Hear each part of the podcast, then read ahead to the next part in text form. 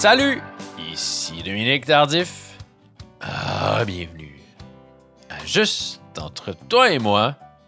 Merci de m'avoir écrit pour me dire que vous étiez content de nous retrouver la semaine dernière avec Grégory Charles.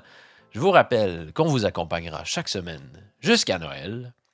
C'est un épisode particulier de Juste entre toi et moi que je vous présente à l'instant. D'une part parce qu'on ne l'a pas enregistré en studio, mais bien au domicile de mon invité. C'était donc moi qui étais son invité ce jour-là. Mon invité aujourd'hui, c'est l'écrivaine Caroline Dawson. Caroline à qui on doit le livre de poèmes Ce qui es-tu, à qui on doit aussi le roman à succès Là où je me terre, roman largement inspiré de l'arrivée de sa famille au Québec en 1986, alors qu'elle n'avait que 7 ans et qu'elle ne pensait vraiment pas qu'elle devrait un jour quitter le Chili, où elle est née.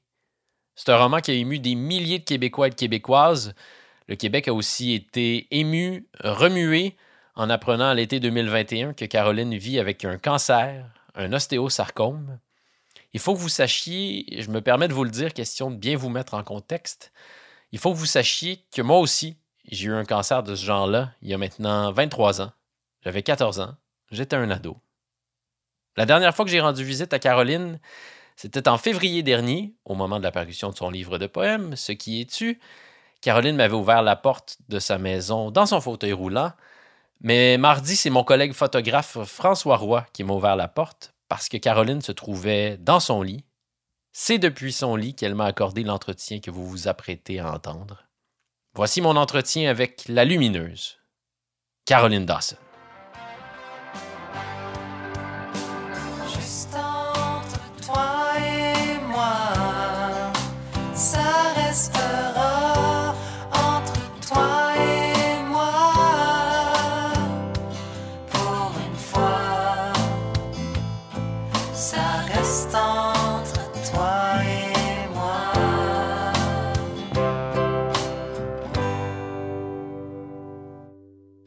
Où est-ce que tu nous accueilles? Euh, dans mon lit, dans ma chambre.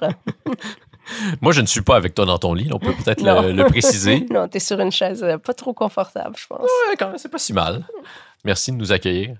Je t'ai dit en arrivant, en, en, constatant que tu étais couché dans ton lit, qu'on pouvait se rencontrer à un autre moment. Pourquoi est-ce que tu tenais à ce que ça ait lieu, euh, quand même, pas que tu y tiens à ce qu'on se rencontre, mais pourquoi est-ce que tout simplement pas annulé notre rencontre? Ben parce que ça va pas si mal que ça. Hmm. Et parce que, je sais pas, j'ai toujours trouvé que si j'annule tous mes trucs parce que, par exemple, j'ai mal ou euh, ça, fait en sorte que je vis plus ma vie. Puis je suis recluse dans la sphère domestique. Puis ça, ça me fait capoter. Hmm. C'est un des plus grands drames que les personnes malades vivent, d'être abandonnées, laissées à eux-mêmes parce qu'on on peut pas les déranger. Les gens sont souvent bien intentionnés, mais n'osent pas entrer en contact avec les personnes malades parce qu'ils ont peur de, les déranger. oui, c'est le truc principal. Je ne vais pas te déranger, mais je pense à toi. Good. Donc, je comprends, là, je pense à toi et ça vient. Oui, oui, tu as raison, ça vient d'une bonne intention, mais on est quand même laissé à nous-mêmes. Ouais. Hmm. Puis, en même temps, moi, je crée une frontière aussi avec certaines personnes. Plus maintenant, mais à l'hôpital. Parce que accepter des gens qui rentrent dans ta chambre d'hôpital, c'est accepter que des gens te voient en pyjama. Fait que j'avais pas tellement envie d'accueillir tout le monde dans cet état-là. Puis ensuite, on dirait que ça a fait en sorte que ces gens, les gens que j'ai pas accueillis là, ils, ont compris que je voulais pas, fait qu'ils sont plus là. Ouais. On peut préciser qu'aujourd'hui, tu portes non pas un pyjama, mais une, belle robe. Merci. Merci. T'écris dans euh, Ce qui es-tu, ton recueil de poèmes, t'écris que euh, tu te sens, lorsque tu écris, comme dans un cours d'éducation physique au secondaire. Pourquoi? Parce que c'était rough, les cours d'éducation physique. Je trouvais ça... Euh, c'est des règles qui tout d'un coup, sont plus les mêmes règles de la vie en société ou, ou même de l'école. Et euh, donc, OK, on fait deux équipes, euh, tu sais, toi le meilleur, toi le meilleur, vous appelez vos amis. Et là, c'est le stress de, je vais-tu t'appeler, je vais-tu t'appeler, puis, OK, j'ai pas été la dernière, ce genre de règles, de, de, je sais pas, qui me semble un peu militaire. Et, et ensuite, il fallait prouver continuellement. Ça, j'ai, j'aimais pas ça. Même si maintenant, j'aime beaucoup le sport. Mais quand j'étais jeune, j'haïssais ça. Mais donc, tu as un rapport de ce genre-là avec l'écriture? C'est que l'écriture, ça vient, ça ne vient pas facilement. Hmm. Je te dis. Ouais, l'écriture, ça vient pas facilement. Ce que je veux dire sort pas facilement. Et donc, euh, je, je, je dois y travailler tout le temps. Ouais, c'est ça que je dirais. Pourquoi est-ce que c'était important pour toi que hum, ton roman, ton roman a succès, là où je me tais, ça te fait rigoler que je dise ça? Pourquoi? Ben, moi, dans ma tête, il y avait, il y avait mes amis, puis euh, les gens de Lugelion qui allaient acheter le livre, c'est tout. là. La librairie féministe, ouais. Pardon, oui. Euh, donc, je pensais pas qu'elle allait se vendre comme ça. Puis, Il y a quelques personnes de plus qui l'ont. oui, il y a quelques personnes de plus. Euh, oui, ta question, donc, à mon roman succès. C'était important pour toi qu'il qu'il soit écrit simplement? Extrêmement important. Je voulais que tout le monde puisse le lire. Et quand je dis tout le monde, c'est aussi des gens comme ma mère qui ont le français comme langue seconde puis qui bûchent à lire. C'est pas pareil lire dans ta langue maternelle que de lire euh, dans une langue que tu comprends, que tu connais. Et donc, oui, je voulais l'écrire d'une façon à ce que les gens pour qui la lecture ne vient pas facilement puissent arriver à le lire aussi. J'ai été, euh, j'ai relu ton roman afin de me préparer pour notre rencontre d'aujourd'hui. Puis j'avais oublié quelle était la première phrase de, de ton livre. Est-ce que tu l'as en tête, cette première phrase? Oui. Peux-tu nous la dire? J'avais 7 ans la première fois que je me suis pas tuée. C'est une phrase très chargée. hein. Ouais. Mais tu nous parles donc, dans ce premier chapitre-là, de ta foi en la vie, en l'existence? Ouais. Comment elle se porte, euh, ta foi en l'existence, euh, aujourd'hui, ces temps-ci? Je te dirais qu'elle est plus forte que jamais. Quand on a le cancer puis on a des enfants, t'as pas le choix, là. tu te lèves le matin puis il n'y a pas de. Il a pas de question que. Il y- est hors de question que euh, je me lève pas avec eux, que je sois pas avec eux. Donc, euh, ouais. Donc, ça, je te dirais, j'ai. Je suis convaincue que je vais m'accrocher, les, les ongles dans le mur jusqu'à ce qu'il me tire. Ouais, ça, je suis convaincue. Hmm. Ouais. Pour rester en vie. Tu m'avais dit, euh, lorsqu'on s'est euh, parlé pour la première fois, lorsque je t'ai interviewé pour la première fois, c'était à peu près un an après euh, la parution de ton livre. Puis tu m'avais dit, je pense que j'en avais même fait le titre de l'article, que tu te trouvais chanceuse. Tu emploierais encore ces mots-là aujourd'hui? Oui. Oui. Malgré tout, là, oui. Il y a tellement de personnes qui n'ont pas le, le cercle que j'ai, qui n'ont pas euh, le langage médical comme langage premier. Moi, mon chum, il l'a, donc il peut m'expliquer. Ton chum est pédiatre, c'est ça? Ouais. Donc, euh, quand l'oncologue il explique des choses, euh, moi, je fais oui, oui, oui, oui. Puis, des fois, tu comprends, mais tu n'es pas capable de le répéter aux autres. Donc, c'est une compréhension très. c'est pas une compréhension nuancée. Donc, c'est ça. Mon, mon conjoint, il peut tout me réexpliquer, puis avec le temps qu'il faut, puis il me fait plein de dessins, puis ouais, pour expliquer tout ça. Donc, je finis par comprendre. Et ça, la plupart des gens ne l'ont pas. Puis les, les gens qui n'ont pas des aptitudes à la lecture point, ils imaginent devant ce- ce- ce langage-là qui n'est pas le nôtre. Et je me dis, les gens qui n'ont pas un cercle fort de gens qui sont autour de, de lui ou d'elle, t'es largué. C'est très difficile. Ouais, on le dit trop peu à quel point, euh, même quand on a affaire à des médecins qui font des efforts de vulgarisation, comprendre tout ce qu'on nous dit lorsqu'on est malade, c'est difficile. Exact. Puis de, juste tu sais, hein, le nombre de pilules qu'on prend, puis après ça, il faut parler à la pharmacie, puis appeler là-bas, puis aller là-bas. Puis je me dis, mon Dieu, il y a des gens qui sont comme zéro mobile, puis que- qui ont personne pour aller chercher les pilules. C'est. Ouais, moi, je trouve que j'ai tout un cercle de soutien, puis. Puis aussi d'être ici, tu sais. Moi, j'ai migré ici, puis. Donc, si j'avais pogné ce cancer-là au Chili, là, je suis pas sûre que je serais en vie. là, tu sais. Ça aussi, c'est, ça compte. Comment est-ce que la littérature est entrée dans ta vie? Elle est rentrée quand ma mère a décidé. euh, je sais pas ce qu'il a pris, mais c'était comme une des meilleures décisions de sa vie, je pense. Elle a décidé de nous amener à la bibliothèque municipale. On n'avait pas de loisirs parce qu'on n'avait pas beaucoup d'argent, puis pas beaucoup de connaissances de où tu vas. Euh, donc, euh, ma mère, elle nous voyait beaucoup devant la télé. Et elle a décidé, donc, bon, je vais les amener à la bibliothèque cha- chaque samedi. Donc, les activités qu'on faisait, c'est samedi la bibliothèque, dimanche la, la messe. Et la messe, ça durait toute la journée. Toute la journée? non mais ça, c'était, mettons, de midi à deux, le- toute la cérémonie. Et ensuite, euh, il y avait dans le sous-sol, ça, c'est de l'église latino-américaine. Donc, ça, va, ça ratisse large. Et, euh, Donc la messe en espagnol. la messe en espagnol avec euh, un band, c'est un vrai band là, avec Euh, avec euh, comment une, batterie en avant et euh, Les messes, en, les messes latinos sont plus fun que les messes comme on les connaît dans les églises catholiques Ah, au Québec. c'est clair mais quand t'es une petite fille c'est long longtemps Oui, je comprends. T'es là, mon Dieu, quand, est-ce que ça va finir? Et euh, la messe dure vraiment longtemps. Ensuite c'est le sous-sol. Et là tu sais c'est pas le petit café qu'il y a de- avec trois biscuits qu'il y a dans les messes euh, fran- francophones.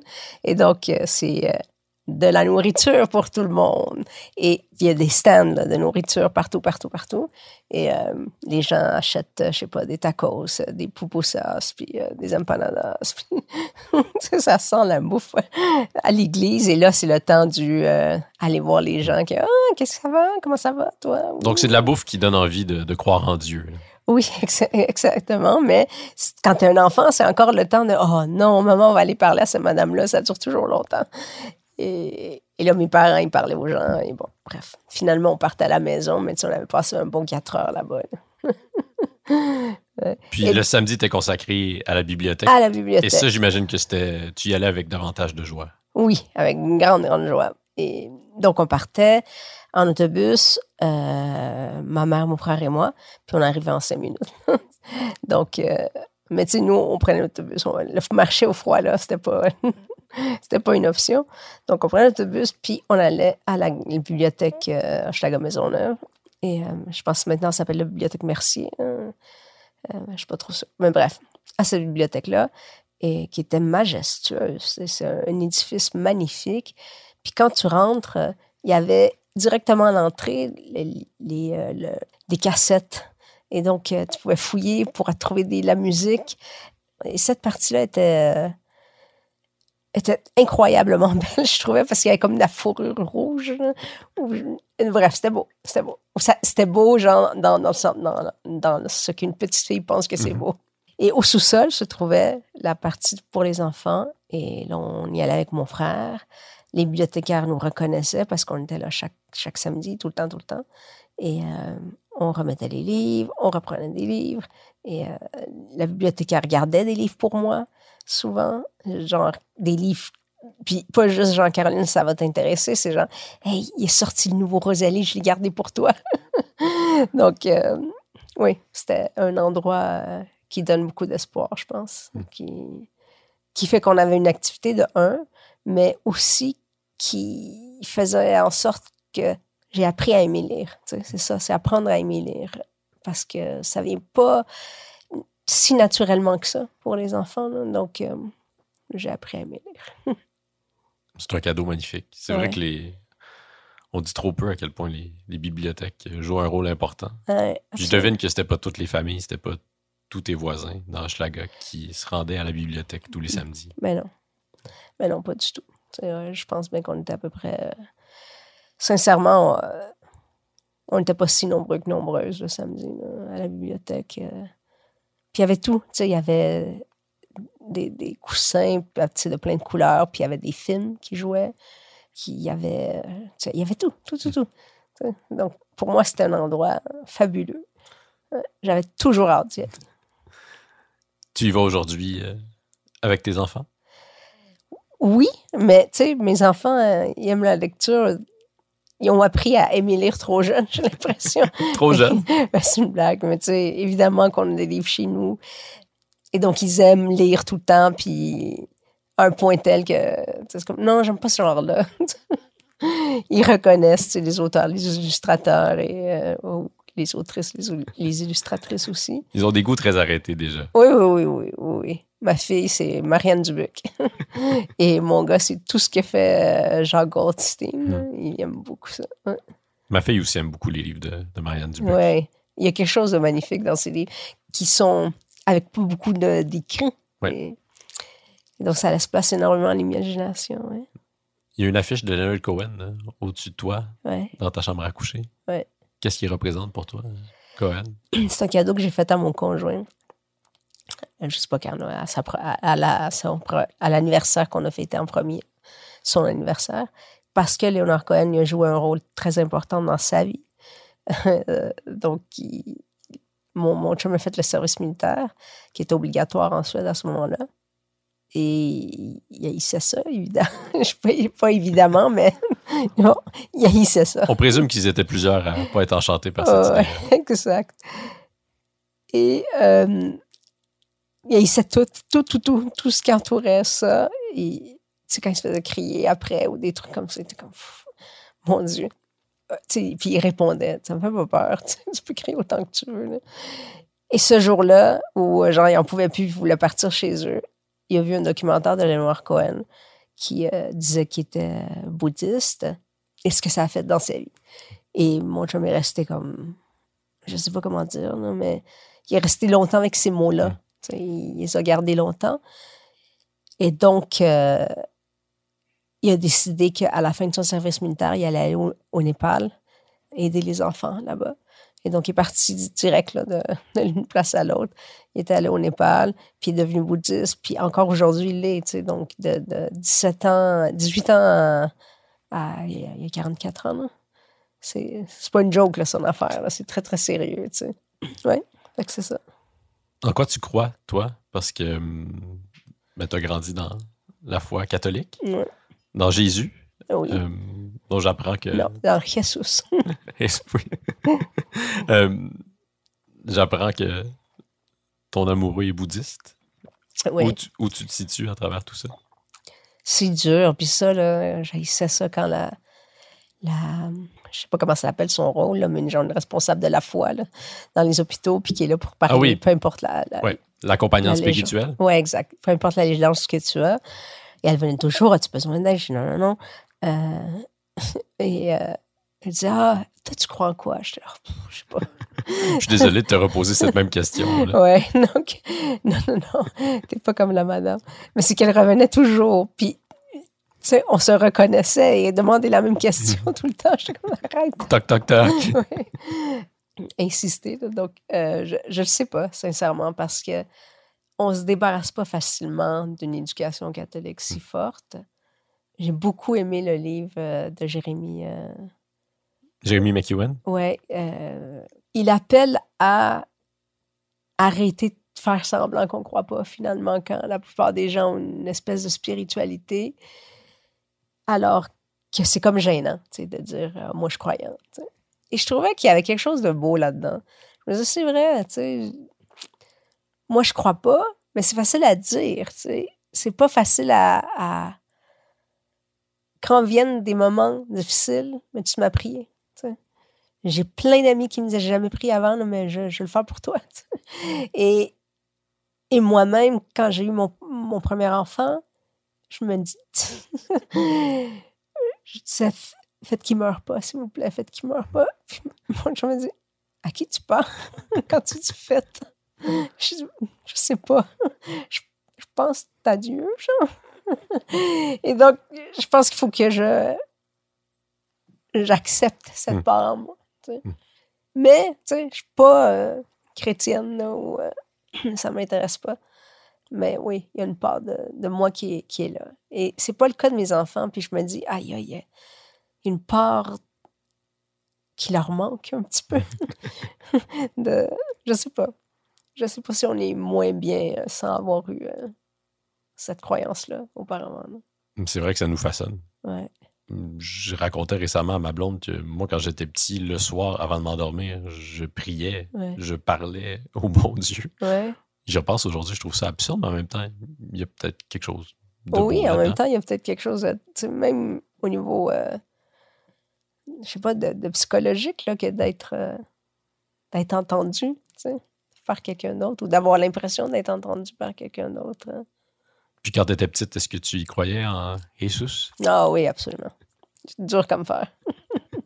Fallait que je prie, euh, je sais pas combien de prières, là, mais une euh, tu sais, à, à mon ange gardien, puis une à Jésus, puis une à la Sainte Vierge. Et, ouais. et donc, on priait. Mais tu sais, il y en avait des plus croyants que nous, là, des enfants. là. Il y avait des enfants qui avaient des noms. Oh mon Dieu, leur nom, c'était genre, euh, je sais pas, là, Jesus, ta, ta, ta, ta, ta. Puis il y avait des filles qui avaient immac- immaculé. euh, c'était des noms lourds à porter. Oui, c'est c'est chargé comme prénom. Euh, donc, ouais. C'est Nicolas et Caroline, ça allait. Est-ce que tu as vu récemment euh, la nouvelle que Télé-Québec avait créé des trousses Oui. de passe-partout Oui. qui euh, vont être remises aux nouveaux arrivants, donc aux enfants qui vont arriver à l'aéroport euh, Montréal-Trudeau pour qu'ils apprennent le français puis pour qu'ils se familiarisent avec euh, la culture québécoise? En lisant cette nouvelle-là, moi, je me suis dit, il y a des gens chez Télé-Québec qui ont lu le, le roman de, de Caroline. Oui, mais dans, dans le- l'article de la presse, je pense, disait que euh, une des madames qui, qui était à, à- à la tête de ça a dit euh, c'est comme dans le roman de Caroline. Dawson. Donc, elle a fait le lien direct. Mais quand j'ai vu la nouvelle, je me suis mise à pleurer. tu sais, je suis braillarde dans la vie aussi, là, mais je me suis mise vraiment, j'avais les larmes pleines d'eau, puis j'étais là, mon Dieu. J'ai, j'ai trouvé que c'est une initiative euh, au-delà de moi, là, c'est magnifique. Euh, qu'il fallait faire ça. Ça, c'est un vrai accueil. C'est-à-dire, je t'accueille, t'arrives, t'as rien, voici. On se donne quelque chose. Et, euh, et de façon personnelle, de me mettre à la place de ces enfants, je oh mon Dieu, ça, ça, ça aurait été. euh, je me vois, là, tu sais, les petits, un petit sac à dos. Bien heureuse, oui. Parce que pour toi, passe-partout, ça a été euh, important dans, dans ton intégration. je sais pas si dans, dans l'intégration, mais dans la perception que vous, la société canadienne-française, Mm. aviez sur nous ou sur moi. De dire, tu sais, ça, ça va être correct là, ici parce que ils ont l'air, tu sais, ils sont gentils. C'était, c'est le premier contact, tu sais. Donc oui, ça m'a fait beaucoup de bien. Ta famille et toi, vous avez été accueillis, bon, tu nous le racontes dans, dans ton roman, les épreuves, disons, que vous avez euh, dû traverser. À quoi ça ressemblerait euh, un accueil idéal pour euh, des familles qui vivent aujourd'hui ce que vous avez vécu, euh, vous, dans les années 80? Des places en garderie pour ces gens-là, offertes. C'est votre place en garderie. Et pendant, pendant ce temps-là, que les, les parents puissent euh, apprendre le français. Ça, c'est un vrai accueil. Parce que sinon, on- si on dit aux gens, euh, oui, il y a des cours de français, mais il n'y a, y a rien qui fait en sorte qu'ils peuvent y aller à ces cours-là. Oui, c'est-à-dire que ces cours-là existent, mais s'il faut gagner sa vie puis euh, multiplier les boulots pour arriver à joindre les deux bouts, Ouais, puis que tu as des enfants, puis qu'est-ce que tu fais Mhm. avec durant le jour, tu sais. Donc, c'est tout ça là, qui fait en sorte que la, la- aller, euh, tu sais, aller à des cours de francisation comme ça, ça, ça, tu sais, ça rentre pas dans la tête des immigrants. là. Mais ça, ça c'est du vrai accueil, ouais, je dirais. de- qui démontre un réel. euh, tu t'as pas besoin de, de, de, de 40 mois. Là, de, ils vont pas apprendre le français, par- c'est parfait, là. Mais en 5-6 mois, ils peuvent se, genre, se débrouiller. Hmm. Se débrouiller assez pour demander une job. Une job qui a un peu plus d'allure que celle qu'il aurait eu euh, au départ. Comment est-ce que tu as réagi lorsque François Legault a encensé ton livre sur euh, les réseaux sociaux? En disant que c'était une belle histoire euh, réconfortante? Je le paraphrase, mais à peine. Oui, oui, oui. Euh, j'ai pas aimé ça. Je me suis sentie euh, instrumentalisée. Une belle histoire d'une famille qui ne l'a pas eu facile. Ah ouais, on l'a pas eu facile. C'est pas faux, mais on dirait que c'est- très résumé. oui, c'est très, très résumé. ouais, je me suis sentie euh, instrumentalisée. Je sentais qu'on prenait mon livre pour dire des belles choses, mais en même temps, il a-tu lu pour vrai? Parce que c'est au-delà de ça. C'est pas, pas juste ça, ce livre-là. Et ce livre-là euh, raconte des choses que vous pourriez améliorer tu sais, et que vous ne faites pas. Quand tu as vu euh, que Kevin Lambert lui a choisi de répliquer Ouais. à François Legault, à sa lecture, à sa courte recension euh, Ouais. de son roman. Comment est-ce que tu as réagi? Ben, j'ai craqué une. euh, Tu étais fier de lui. Ben oui, absolument. Puis il dit, mais toi aussi, tu as répondu. Je dis oui, mais moi, j'ai répondu comme sur mon wall. tu sais, j'ai pas répondu directement en dessous du sien. Fait que ça a fait en sorte que ça a tombé. tu. Tandis que lui, il a répondu direct. Fait que tchou, la, la, la petite guerre euh, a commencé. Mais non, non, non, j'étais très contente qu'il ait fait ça. Parce que ça suffit euh, que parce qu'on fait de l'art puis que les gens prennent des sous du gouvernement pour ça, qu'on dise euh, oui, oui, oui, oui, oui, oui. alors que on est en désaccord complet avec ce qu'ils font. Là. Mais évidemment, c'est une sorte de bonne nouvelle. En tout cas, moi, je trouve que c'est une bonne nouvelle que notre premier ministre s'intéresse à la littérature. Oui, oui, ça, Sauf que génial. la manière euh, qui s'y intéresse est un peu curieuse, disons. Oh. Ses, ses lectures sont étonnantes, pour dire le moins. Oui, oui. C'est toujours bien de promouvoir la, la littérature. Comme premier ministre, moi, je trouve ça excellent qui, qui, qui en parle tu sais, sur euh, son fil euh, dans les réseaux sociaux. C'est juste que peut-être demander aux auteurs avant, parce que j'aurais dit non, non. C'est pas nécessaire. exact. Ouais. Ah ouais, je me suis sentie vraiment là, comme s'il avait pris une part de notre histoire, puis. Ah, ça, ils l'ont pas eu facile. hein. et, et donc, ouais. Pourquoi tu dis ça alors que tu pourrais, toi, tu pourrais changer les choses? Oui, alors que tu as le pouvoir de, de changer les choses pour des personnes qui arrivent d'ailleurs au Québec aujourd'hui. Exact. Puis des choses qui n'ont pas tant changé, alors que ça fait longtemps. là.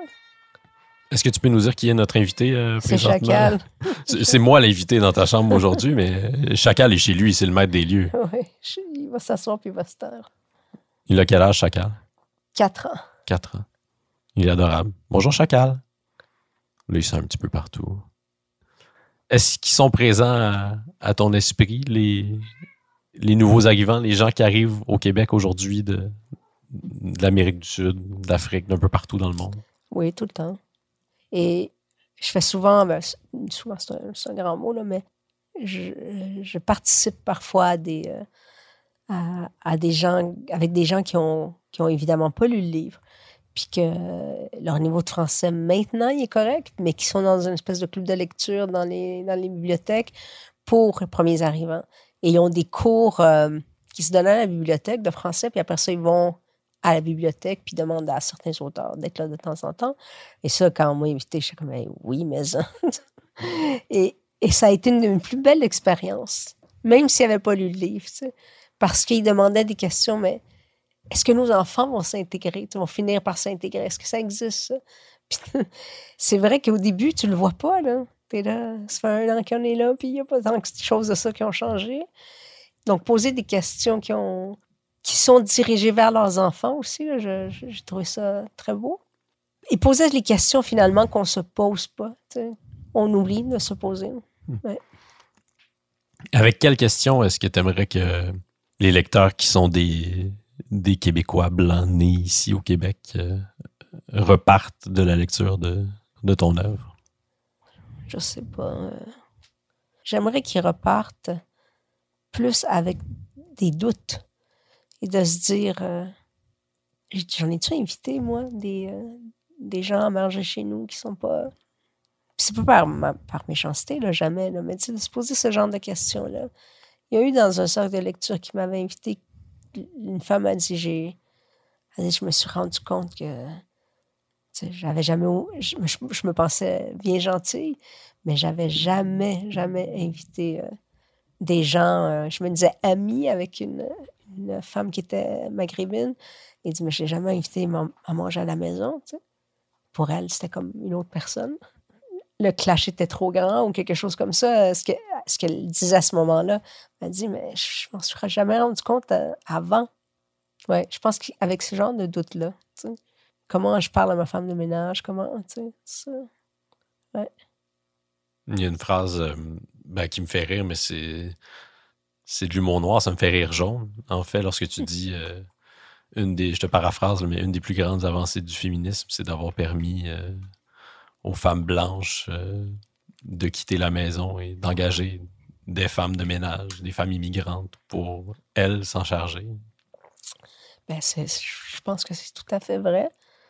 Les, les, les femmes de ménage qu'on a, c'est souvent ça. hein. Des gens qui sont qui ça fait pas si longtemps qu'ils sont ici. Et les gens se pensent comme Ah, je leur fais une faveur tu sais, en les engageant, Mhm. mais c'est comme ben non. Tu les engages au noir. Tu sais. Tu les engages au noir, ils vont partir d'ici, ils n'ont aucune expérience de plus de travail à nommer. tu sais. C'est pas euh, totalement par bonté de cœur que tu fais ça. tu sais. C'est aussi parce que tu as besoin que ton ménage soit fait. Mhm. Bon, parlons d'un sujet très sérieux. Vas-y. Est-ce que tu fouilles encore dans les tiroirs des gens à qui tu rends visite? Comme tu le fais depuis. euh, J'ai bien de la misère à pas le faire. Mais je le fais devant les gens. tu tu Tu demandes la permission. tiroir? Oui, je peux ton tiroir. Pourquoi? Je sais pas. C'est plus élégant, effectivement. Ouais.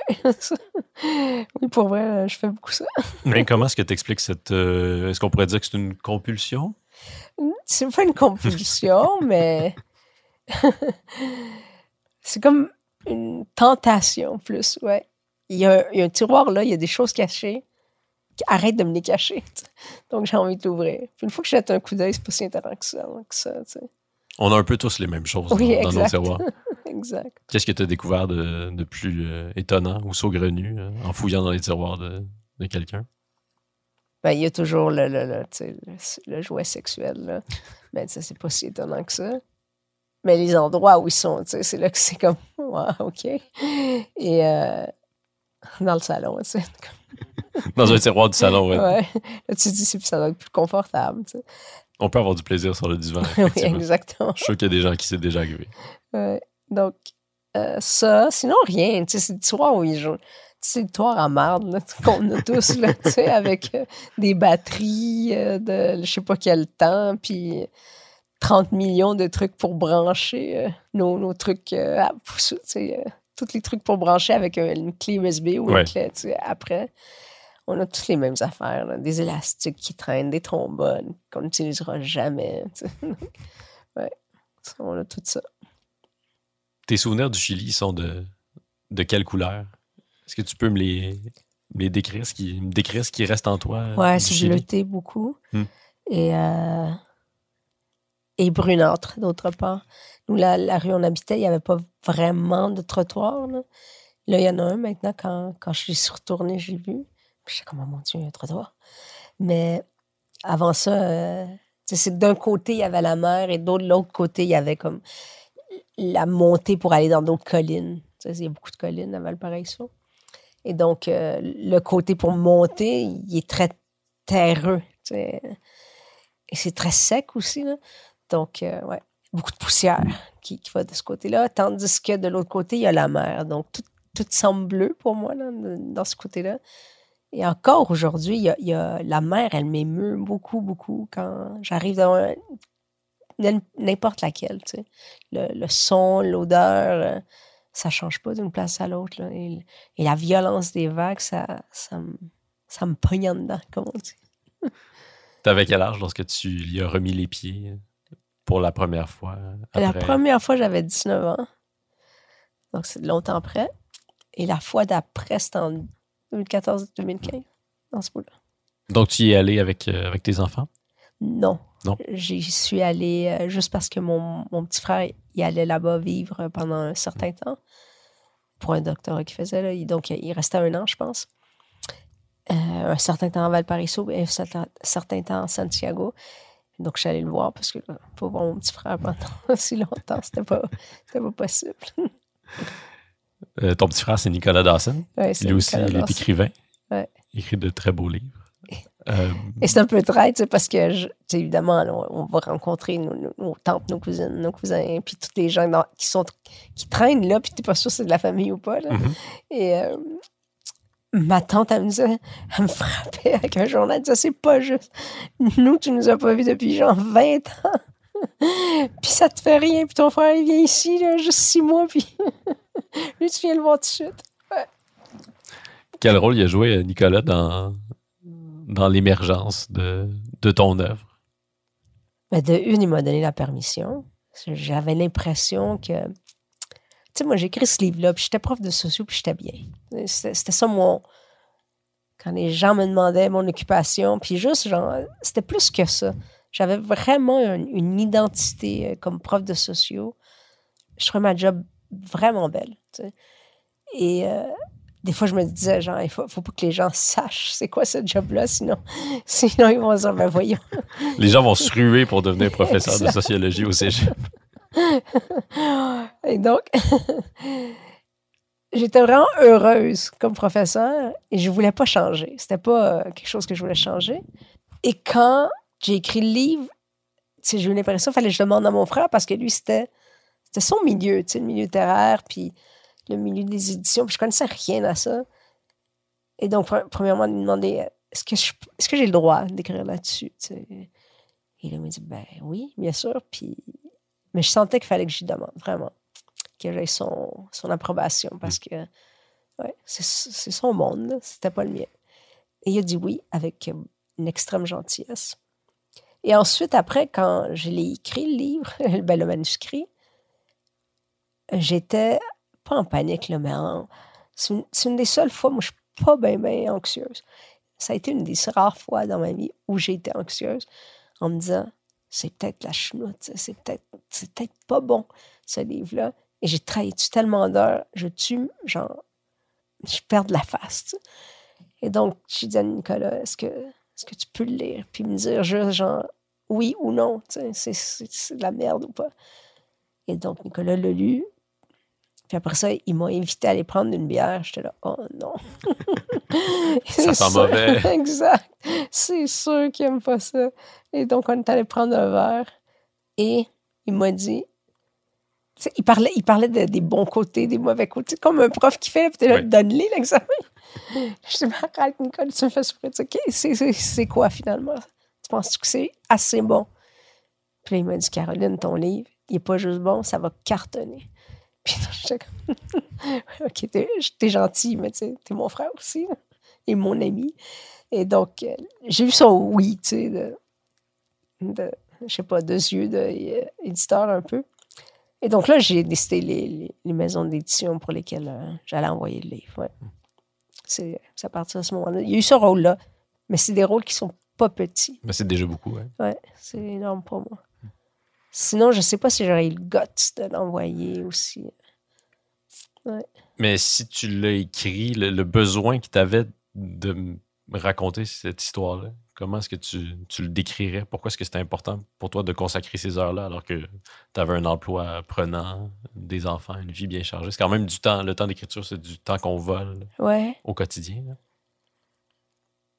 Oui et non, parce que je l'écrivais le soir, tous les soirs.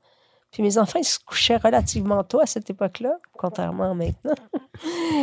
et ils se couchaient tôt, et donc, tu sais, mettons, 7h45, ils étaient en train de dormir. Et donc, à partir là, tu ramasses un petit peu tous les jouets qu'il y a par terre, faire semblant que c'est propre. Ça me dit quelque boîte. chose, cette routine-là. Ouais. Ouais. Et ensuite, tu sais, tu pourrais laver la vaisselle ou t'écrire. Fait que euh, j'ai décidé d'écrire à ce moment-là. Puis j'écrivais tous les soirs, comme une petite fourmi. là. Je travaillais sans cesse, à la même heure, de 8 à 10, 11, 12. là. Dépendamment si ça allait bien ou ça allait pas. Puis je me disais, il faut, faut que j'aille cette discipline-là, d'écrire au moins une heure par soir. Puis il y a des soirs où c'était juste une heure, puis c'était pas vraiment, je sentais que c'était vraiment pas bon. Puis il y a des soirs où ça allait bien, puis c'était jusqu'à minuit. là. Et c'est ça. Donc, euh, j'avais pas l'impression tant que ça. Durant le jour, c'est totalement impossible pour moi. Tu il y, y a des enfants. Maman, j'ai une collation. Et c'est vrai. Il mange tout le temps. Ils mangent tout le temps. Et euh, puis il y a la vie, tu sais. Il y a toujours, euh, il me semble, il y a toujours quelque chose qui tombe à terre. Puis non, non, fait que c'était impossible. Donc, la question, c'était. Je me souviens plus.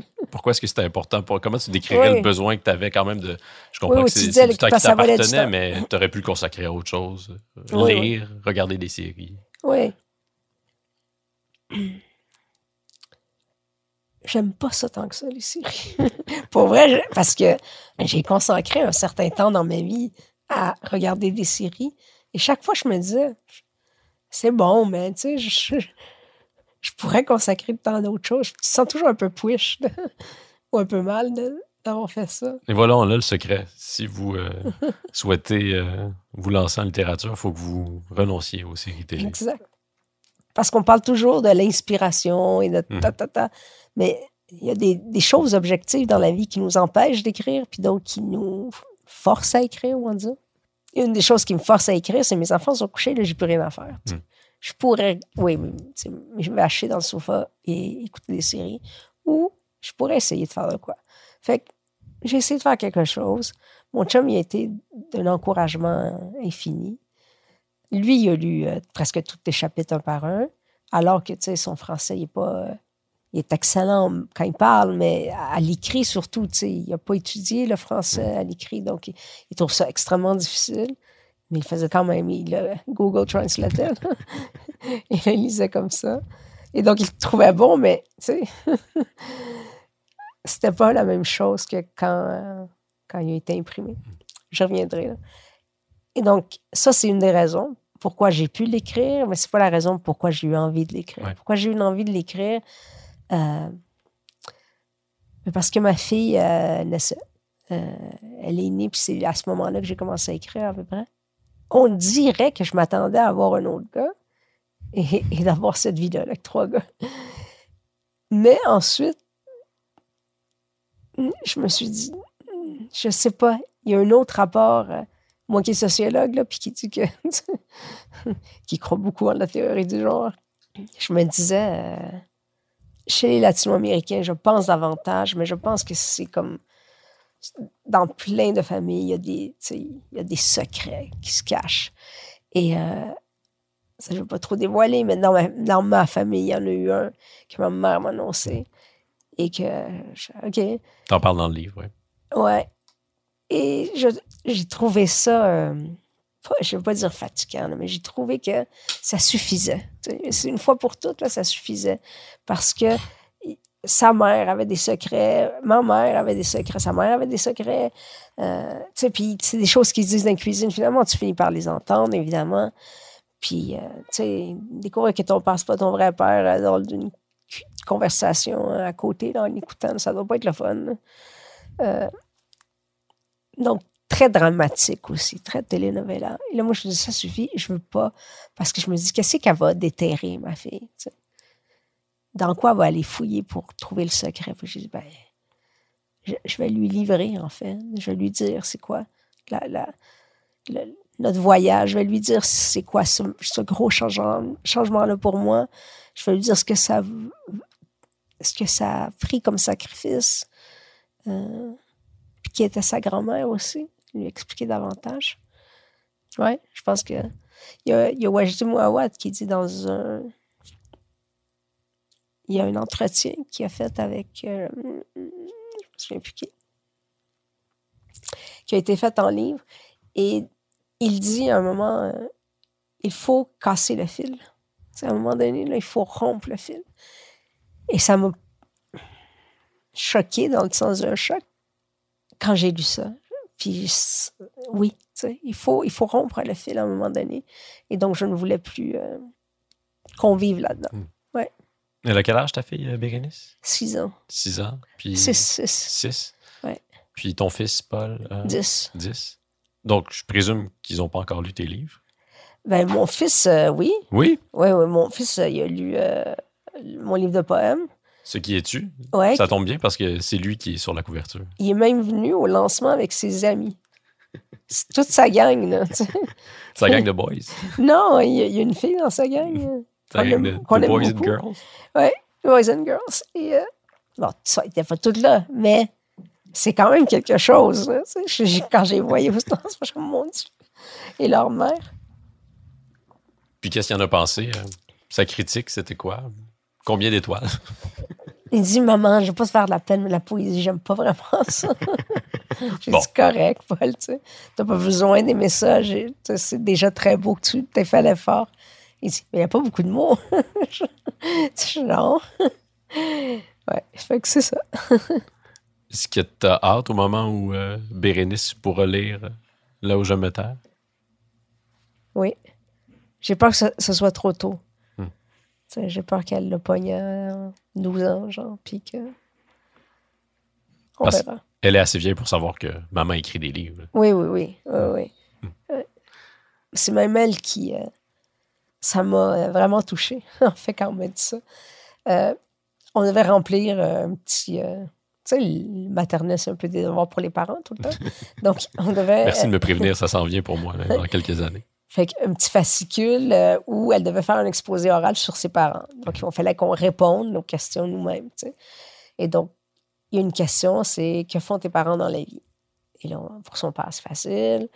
Et pour sa mère, on est arrivé, puis j'ai dit, bah, je sais pas, Bérénice, si on peut écrire que je vais à la chimiothérapie. C'est ça qui occupe ma vie. Puis elle m'a regardé, elle dit, mais non, maman, t'écris des livres. Puis parce que moi, je cherchais, qu'est-ce que, je fais dans la vie? Tu sais, je fais rien. Puis tu sais, il y a la radio, mais c'est pas très souvent. Et donc, elle dit, mais non, maman, t'écris des livres. je suis merci de me le rappeler, tu sais, oui. Puis là, j'ai écrit, elle écrit des livres aussi. Ouais. C'est très beau. Ouais. On a en commun d'avoir euh, vécu l'expérience de la chimiothérapie. Ouais. Je, l'ai vécu euh, moins longtemps que toi, mais je l'ai vécu assez longtemps pour m'en souvenir. Hum, qu'est-ce que tu as appris au sujet de, ton corps, puis de ta force en vivant ces moments-là? Parce que je suis allé relire ta première publication Facebook où tu nous annonçais ta maladie. Euh, je me souviens du lieu où j'étais lorsque je l'ai lu. J'étais à Lac Mégantic avec la vue sur le lac. Puis je me suis mis à pleurer euh, automatiquement, même si euh, je te connaissais seulement à travers ton livre. Qu'est-ce que tu as appris au sujet de, de ton corps? Parce que tu disais dans cette publication-là que tu es forte que le Christ. Je le pense encore toutes les épreuves, j'ai l'impression que je peux les passer. Pour vrai. Et ça vient pas d'une espèce de, de non-modestie, ou de... mais c'est qu'est-ce qu'il y a au bout. C'est surtout ça qui nous fait. Je pense pas qu'on puisse oublier l'expérience de la chimio. C'est tellement total. Donc, elle est très difficile. Et, et je la souhaite à personne. Mais quand tu sors, j'ai l'impression, moi, dans ma tête, la chimiothérapie, c'est comme si on te couvrait d'un truc de plastique, puis t'es dehors, puis en dedans en même temps, puis t'essaies de souffler. Et donc, euh, éventuellement, tu émerges, tu sais, puis t'es correct. Et quand t'es correct, tu c'est pas comme si de rien n'était passé, mais presque, tu, sais, tu, tu reprends ta vie normale, puis, c'est beaucoup plus facile. Mais je pense que ça ce que je, ce que je ne pensais pas, c'est que ça allait me changer. Ouais. Je pense qu'on est beaucoup plus euh, fragile après. Ouais, n'importe quelle chose me fait pleurer, hmm. tu sais, de, beau ou pas, là. Et avec la chimie, c'est comme trop, millions de fois pire, tu sais. Une amie m'annonce qu'elle est enceinte, là, là, et boy. c'est beau la vie, tu sais, ce genre d'affaire-là. Euh, ouais, je, ne pensais pas que ça allait me changer à ce point-là, dans, une espèce de fragilité ou. C'est peut-être pas de la fragilité, c'est la vulnérabilité, hmm. ouais. De, ouais. De la sensibilité, ouais. Ouais. Ouais. Mais lorsque tu as appris que j'allais avoir euh, un deuxième bébé, euh, tu m'as écrit probablement le plus beau message que j'ai reçu après l'annonce de, de, cette nouvelle-là. Alors que on, se connaît, mais on n'est pas si proche que ça. Donc, euh, ben, merci pour ça. Merci. Euh, c'est parce que j'écris des livres. Oui. Elle écrit bien, Caroline, effectivement. comment est-ce que tu l'as annoncé à, tes parents que tu avais écrit un livre dans lequel ils étaient devenus des personnages? Je me souviens même pas. Tu sais, c'était tellement. Euh, organique. Là, on parlait, puis euh, il savait que j'écrivais, puis que j'écrivais quelque chose d'important. Peu à peu, là, on se l'est dit, puis là, une fois que ça a été fini, il voulait le lire. Je dis non, non, non, pas, je vous dis la version finale, la belle version. Puis euh, quand on a eu les petits, il y a des livres qui sortent avant qu'ils soient euh, en publication normale, c'est pour les journalistes notamment, pour qu'ils puissent les lire avant qu'ils. Et donc, quand ils ont. Je leur ai donné ces livres-là. Ils, il était très fier de moi. Et je pense que c'est ça qui fait en sorte que j'ai l'impression que n'importe quelle attaque, je peux la combattre aussi. C'est que mes parents m'ont donné une confiance là-dedans qui, qui m'accompagne depuis toujours. Les discours qui circulent beaucoup au sujet du cancer tendent à dire que le mental est pour beaucoup dans notre possibilité de guérison, ce qui est, euh, ce qui est pas complètement faux, mais ce qui est loin d'être totalement vrai. Euh, Est-ce que ces discours-là qui circulent beaucoup euh, t'agacent? Oui. c'est, insupportable, en fait. Quand tu vois ça, tu es là, aïe, aïe, t'as pas fait de chimio, toi. c'est, des discours, en fait. Mais en même temps, tu sais, je pense que personne n'a vu une personne euh, guérir qui voulait pas vivre, Je pense que c'est ça, là, un peu. Mais à part ça, tu sais, à part ça, il n'y a rien. Il n'y a rien de mental, là, tu sais. Euh, j'ai pas eu ce cancer-là parce que j'ai fait quelque chose. euh, J'ai pas. Il y a ton corps de la façon dont il fonctionne, dont on comprend pas. tu sais. Il y a des gens qui réagissent bien à la chimie, il y a des gens qui réagissent très mal. Donc, on ne sait rien. tu sais. C'est euh, un domaine où on a très peu, surtout le cancer que nous avons eu, là. Les, les, les ostéosarcomes, c'est un domaine où on ne sait pas à peu près rien. tu sais. Et donc, ils vont un peu essai-erreur. tu sais. Donc, voilà. Oui, on aime penser que la médecine moderne est très éclairée.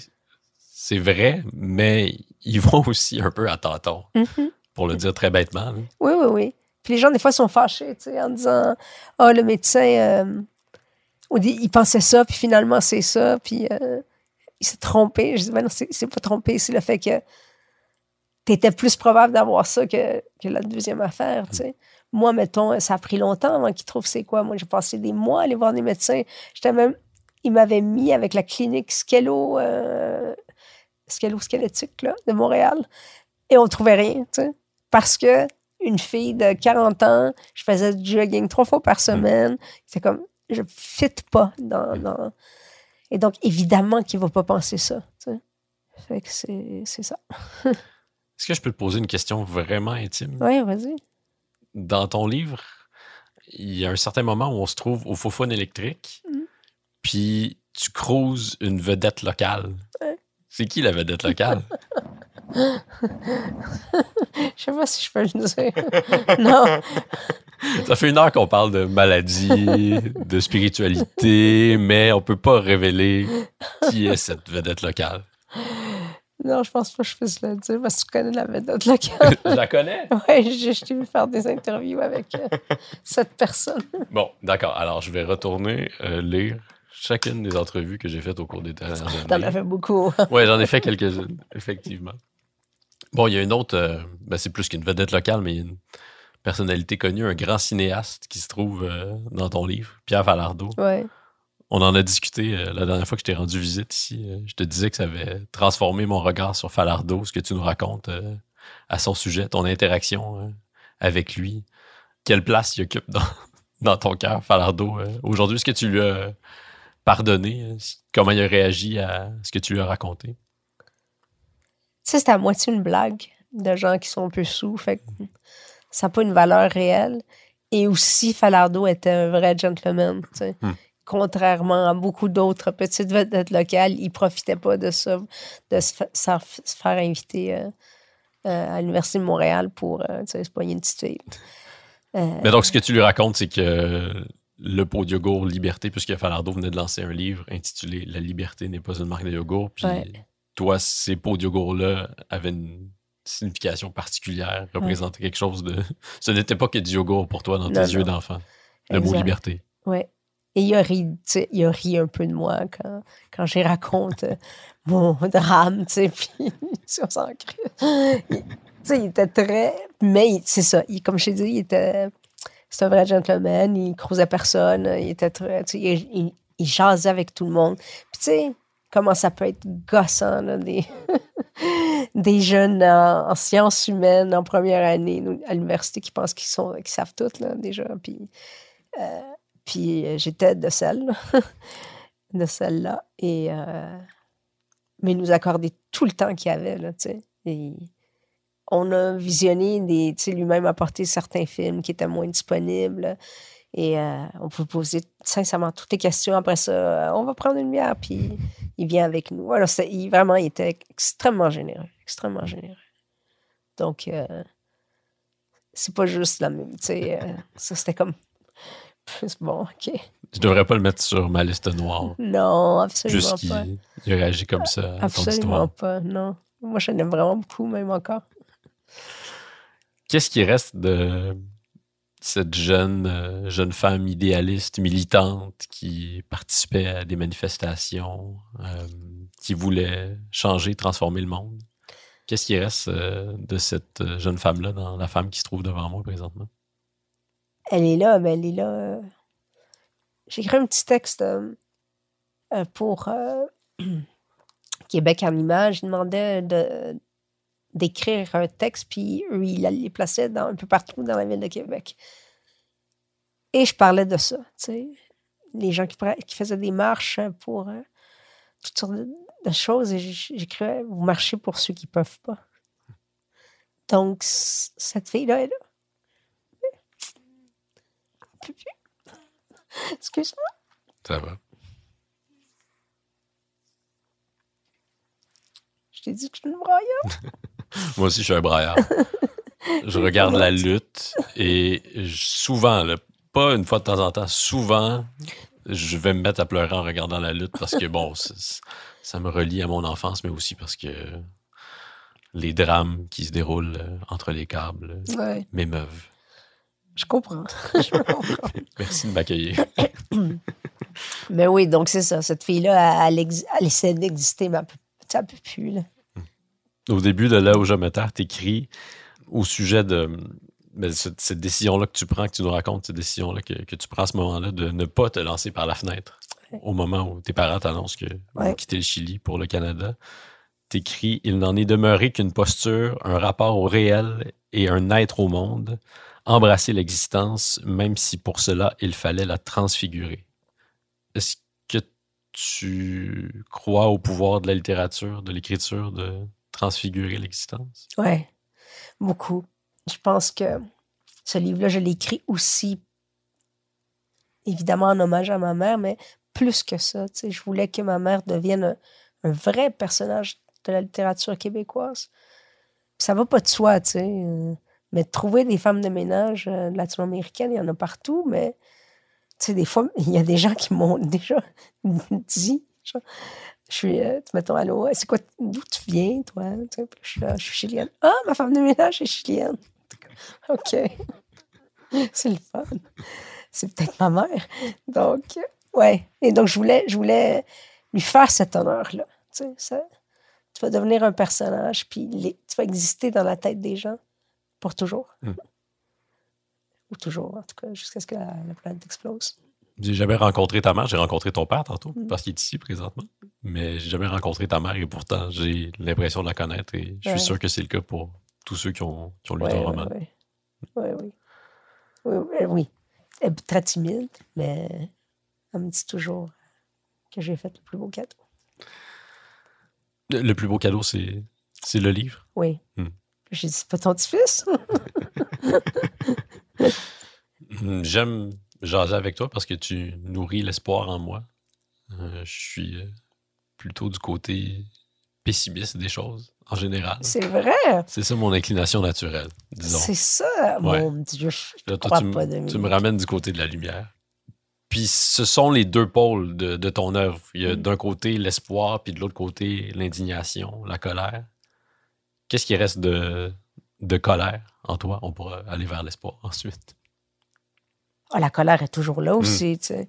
Euh, constamment, là, quand je vois les nouvelles, que le gouvernement ne veut pas leur donner, je ne sais pas combien de pourcents, arrêter la petite valse là, de grève, pourcentage de grève. On, décidons le premier coup, tu sais. Et puis, évidemment, c'est des gens qui méritent là, beaucoup plus que ce qu'ils ont. Mais là, je parle d'un événement très précis. Mais en dehors de ça, oui, je suis, je suis, je suis je, je, me fâche en disant que je suis fâchée. Il y, a, plein de choses qui me fâchent continuellement. Je trouve que ça n'a aucun sens qu'on soit en 2023 puis qu'il y ait tant d'iniquité entre les gens. Ouais. On pourrait dire, on pourrait conclure en, en observant ta trajectoire, ce que tu es devenu, puis ce que tes frères aussi sont devenus, que vous êtes l'exemple parfait d'un success story. Tu en parles dans ton livre des success stories. Pourquoi est-ce que tu refuses aussi ardemment cette, euh, cette étiquette-là? Parce que c'est comme si pour être un bon immigrant, il fallait que sois dans un success story. Tandis qu'il y a plein d'immigrants qui, je sais pas, là, ils travaillent chez Maxi, euh, ils reviennent chez eux le soir, euh, ils écoutent, euh, je sais pas, là, ça, ça, je- comment ça s'appelle? Euh, stat. Star. Qui écoutent ça le soir, ils dorment, puis ils reviennent le lendemain. Tu sais, qui n'ont pas des vies, qui ont des vies ordinaires, pas dans le sens de, tu sais, mais pas dans, dans le sens que sont, elles sont plates, dans le sens que, tu sais, c'est des vies normales. Et on n'a pas besoin de d'être extraordinaire dans le sens de, ouh, vous avez gravi tous les échelons pour que ça vaille la peine, tu sais. Si tu accueilles des gens, tu accueilles des gens, point. Donc, qu'est-ce qui nourrit l'espoir en toi? je pense que les structures me fâchent, mais que les gens, je les aime. Et donc, individuellement, les gens, il y a tellement de gens extraordinaires. Tu, sais, tu le vois là, quand tu es à l'hôpital, Mhm. tu es, pris, en charge, tu vois qu'il y a des infirmières qui font beaucoup plus qu'elles devraient. Tu, sais, tu, tu rencontres des gens qui se donnent, tu sais, puis tu es là, tu me connais pas, là, pourquoi tu me donnes des soins avec tant de gentillesse et de sollicitude? Et il y a beaucoup de gens comme ça dans ma vie qui ont fait la différence. Donc, je dirais, euh, ouais, c'est ça l'espoir. Est-ce que tu te permets de, de penser, de te projeter dans la première journée où tu seras guéri de, de ton cancer? Non. Non. Pas du tout. Hmm. Non, non. Je vais pas là. Hmm. Sinon, c'est trop dur. Donc, tu accueilles chacune des journées euh, une à la fois. C'est plus une semaine à la fois. Une semaine. Ouais. Une journée à la fois, ça me semble, mon Dieu. c'est rough. Mais non, non, plus une semaine à la fois, je te dirais. Comment tu vas présentement? Euh, pas super, tu sais. Hmm. Ils ont découvert que euh, la chimio fonctionnait plus. Fait que ça, c'est la mauvaise nouvelle. Mais de l'autre côté, la bonne nouvelle, c'est qu'il y a d'autres traitements comme l'immunothérapie qui semblent être une voie très prometteuse. Hmm. Donc, euh, mon mari est très content, mon oncologue est très content, puis moi, je suis comme, OK, mais ma tumeur a grossi en ce temps-là. Pendant ce temps-là, donc, euh, fait que je vais moyen. Est-ce que tu accepterais de, de nous lire un extrait de Là où je me terre? Si tu veux. Oui. C'est dans ce bus, au début du trajet qui me menait à ce brébeuf qui n'était pas mon école, que je me suis promis que j'écrirais, que j'écrirais fort, violemment, sans fioriture, comme si mes ancêtres, les sacrifiés, les anonymes, laissés derrière, lisaient par-dessus mon épaule. Écrire comme si les femmes qui m'avaient précédé sortaient de terre pour m'observer.